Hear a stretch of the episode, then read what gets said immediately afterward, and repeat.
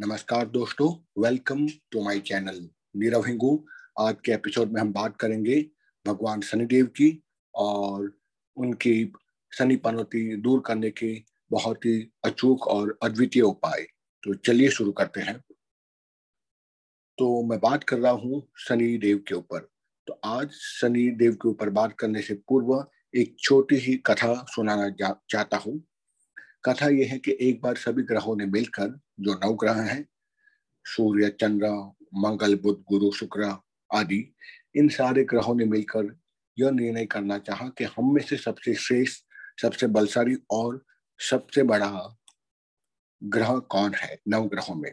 तो इसके लिए जो इंद्र देवता है, देवताओं के, उन्होंने उनके लिए यह सोचा कि सबसे बढ़िया यही होगा, ग्रह ग्रहों को बताया कि वे पृथ्वी पर जाएँ और पृथ्वी पर जो एक महान राजा है, वीर विक्रमादित्य जी, जो बहुत ही न्यायप्रिय न्यायप्रिय राजा हैं, वही निर्णय करने में समर्थ है।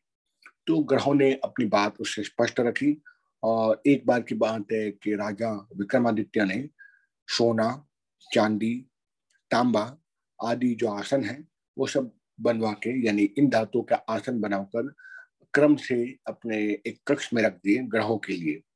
और लोहा का जो आसन है, जो लोहा सबसे सस्ती धातु मानी जाती है, पर आपको याद होना चाहिए कि लोहा शनि भगवान का परिचायक है, उनका वो धातु है। अतः यह लोहे का आसन विक्रमादित्य ने सबसे पीछे रखा।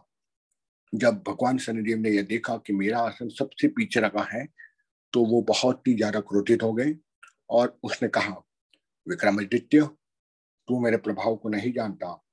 मेरी वक्र दृष्टि जब भगवान श्री राम पर आई थी तो उन्होंने बारह वर्ष तक घोर कष्ट उठाना पड़ा था। राजा ने कहा, मैं न्याय प्रिय हूँ। मेरा क्या अहित हो सकता है? भगवान शनिदेव क्रोधित होकर वहाँ से चले गए। और कुछ दिनों के बाद राजा ने एक घोड़ा खरीदा और जो ही उस घोड़े पर वो बैठा, वो घोड़ा सरपट भागा और जंगल में जाकर राजा को अपनी पीठ से बड़े ज़ोर से पटक दिया। राजा जंगल में अकेले ही डर से कराते रहा था। वहाँ से किसी प्रकार से वह चलते हुए एक छोटे से गाँव में गया। तो एक सेठ ने दया करके उस राजा को, क्योंकि सेठ को तो नहीं पता था ये राजा विक्रमादित्य है तो उस राजा को खाना खिलाया और सेठ की पुत्री ने अपने हीरो का हार खूटी पर टांग दिया। पुराने जन्म में एक लकड़ी का एक किला जैसा रहता था, उसको खूटी कहते हैं। तो उस खुटी पर उस घर की पुत्री ने, उस सेठ की पुत्री ने अपना हीरो का हार टांग दिया। पच पर दुर्भाग्य से कुछ ही क्षणों बाद जब वो वापस उस अपने रूम में आई तो हीरो का वो हार ना देखकर उसका वो दोष उस आतंक व्यक्ति अर्थात कि विक्रमादित्य पर लगा दिया गया। उसके बाद उस व्यक्ति को, यानी विक्रमादित्य को, क्योंकि कोई उसको जानता नहीं था कि वह एक राजा है उसको लेकर वहाँ की जो, उस क्षेत्र के जो राजा थे, उसकी कंप्लेन उसकी फरियाद उस राजा तक पहुँची। वहाँ की लोकल जो राजा थे उस क्षेत्र के। तो राजा ने चोरी के अपराध में विक्रमादित्य के, कहते हैं कि हाथ पैर कटवा दिए। वहाँ विक्रमादित्य को कोई पहचानता नहीं था। अतः वे रो पड़े और बाद में एक तेली ने, तेली कहते हैं उस इंसान को जो तेल निकालते हैं बैलों के द्वारा आजकल तो फ़िलहाल तो वो प्रथा नहीं रही, सब जगह फैक्ट्री आ गई, लेकिन पुराने जमाने में बैलों को मारते हुए और उसको मारकर सर्कुलर मूवमेंट में क्लॉकवाइज में बीच में वो तेल का एक कैंपर बना दिया जाता था और जहाँ पर सरसों या राई जो भी रखा जाता था उसको पीस कर और घुमाते हुए उस मशीन को लकड़ी से जो लाद दिया जाता था बैलों के ऊपर और उससे उसको तेल बनाया जाता था। जैसे जैसे वो यंत्र घूमता है, तेल निकल जाता निकलते रहता है पीसने पर। तो इस प्रकार से वह एक तेली को उस पर दया आ गई तो वो तेली ने उन्हें बैलगाड़ी में लड़वा कर अपने घर ले आया और घाड़ी पर यानी कि उस तेली के यंत्र पर बिठा दिया तथा रोज तेल निकालने का काम सौंप दिया। अब राजा विक्रमादित्य वहाँ घोर कर उठा रहा था। उसे रात्रि को तेल की तरह रूखा सूखा कुछ खाने को मिल जाता। राज, राजा सोचते रहता कि मामूली सा अपराध होने से शनि का इतना बड़ा कष्ट भोगना पड़ रहा है। तो जिनके ऊपर भगवान शनिदेव की पनौती आती होगी उन्हें कितना कष्ट उठाना पड़ता होगा। इस प्रकार वह लगभग सात वर्ष बीत गए। अब वह पनौती समाप्त होने जा रही थी। एक रात्रि को कोलू चलाता हुआ हाथ पैर कटा हुआ वीर विक्रमादित्य मल्लाल का राग गा रहा था। तो उसे मल्लाल राग को सुनकर उस क्षेत्र की राजा की लड़की ने सुना तो उसे मालूम करवाया कि ये कौन गा रहा है।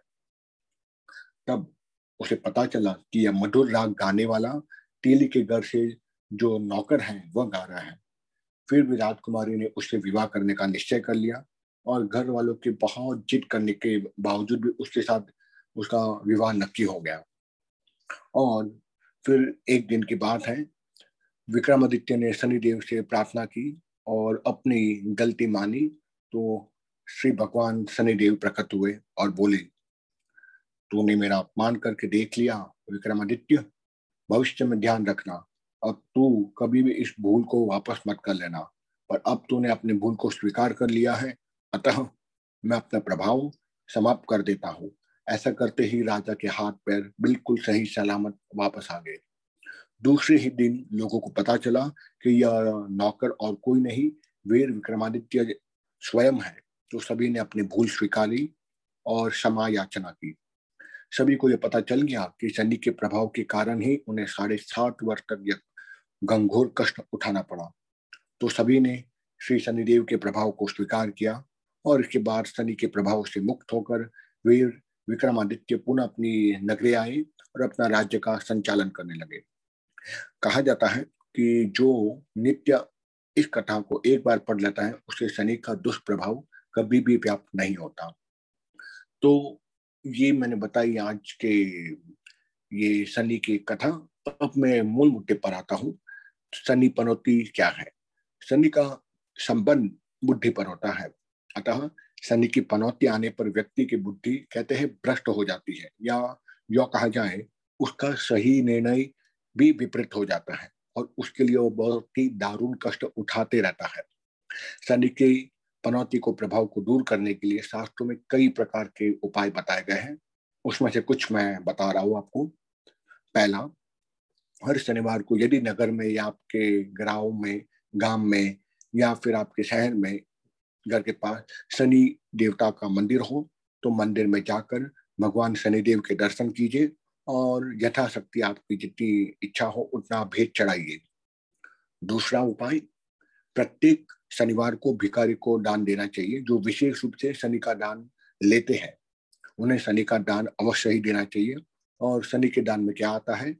उनके दान में आते हैं काली वस्तुएँ की प्रधान वस्तुएँ, जैसे कि लोहा, कोयला, तेल, काला तिल, काले कपड़े, काले जूते, काले चमड़े की सामान काली छतरी, इस प्रकार के जो सामान है, उसको दान किया जा सकता है। तो शनि के दान देने वाले को शनिवार के दिन तिल के लड्डू के भी हाँ तिल के लड्डू को भी आपको दान देना चाहिए। तो इससे भी शनि का प्रकोप कम हो जाता है।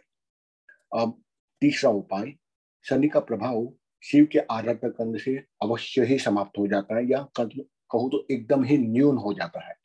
अतः नित्य या मैं बोलूँ कि प्रत्येक शनिवार को भगवान शिव के उपासना करे, पूजा करे, भगवान शिव को बिल्व पत्र चढ़ाए शिवलिंग पर और प्रार्थना करे जिससे कि शनि का प्रभाव कम से कम दुखदायी हो। चौथा उपाय, महामृत्युंजय मंत्र।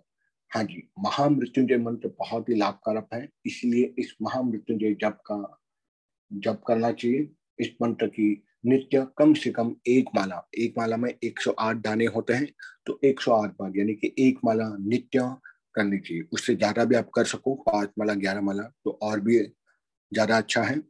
मैं मंत्र का उच्चारण कर देता हूँ।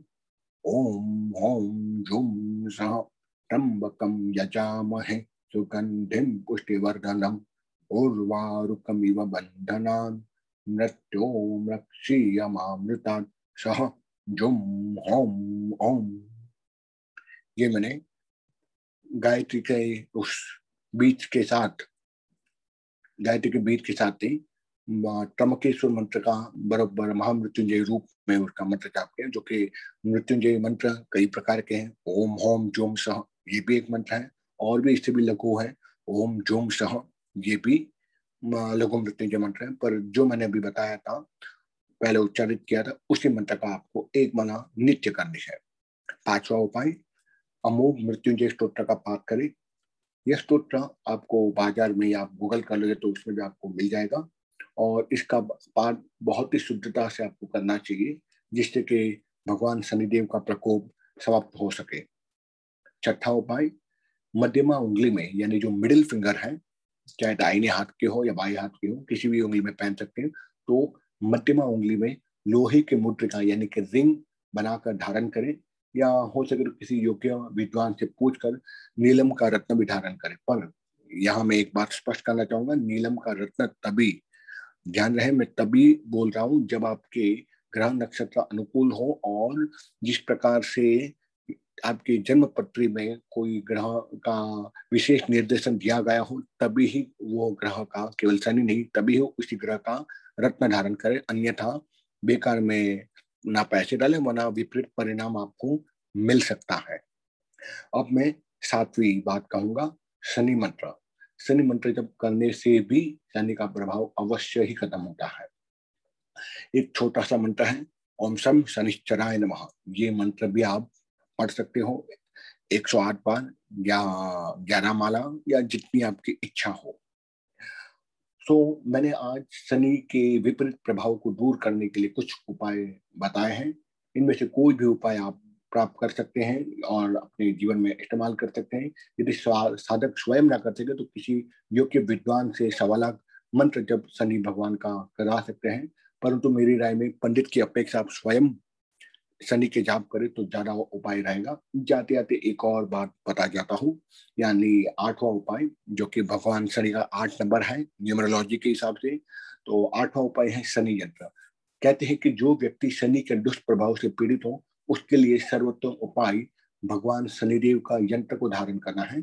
तो यंत्र आपको बाज़ार में तो मिल जाएँगे अमेजोन फ्लिपकार्ट पर, लेकिन मेरा मानना है भोज पत्र पर केसर से, शुद्धता से शनि यंत्र को लिखे, अनार की कलम से उसकी प्राण प्रतिष्ठा करे और बाद में उसको एक लोहे के ताबीज में डालकर धारण करें। तब आप देखोगे कितना आपको सहायता प्राप्त होता है शनि भगवान से।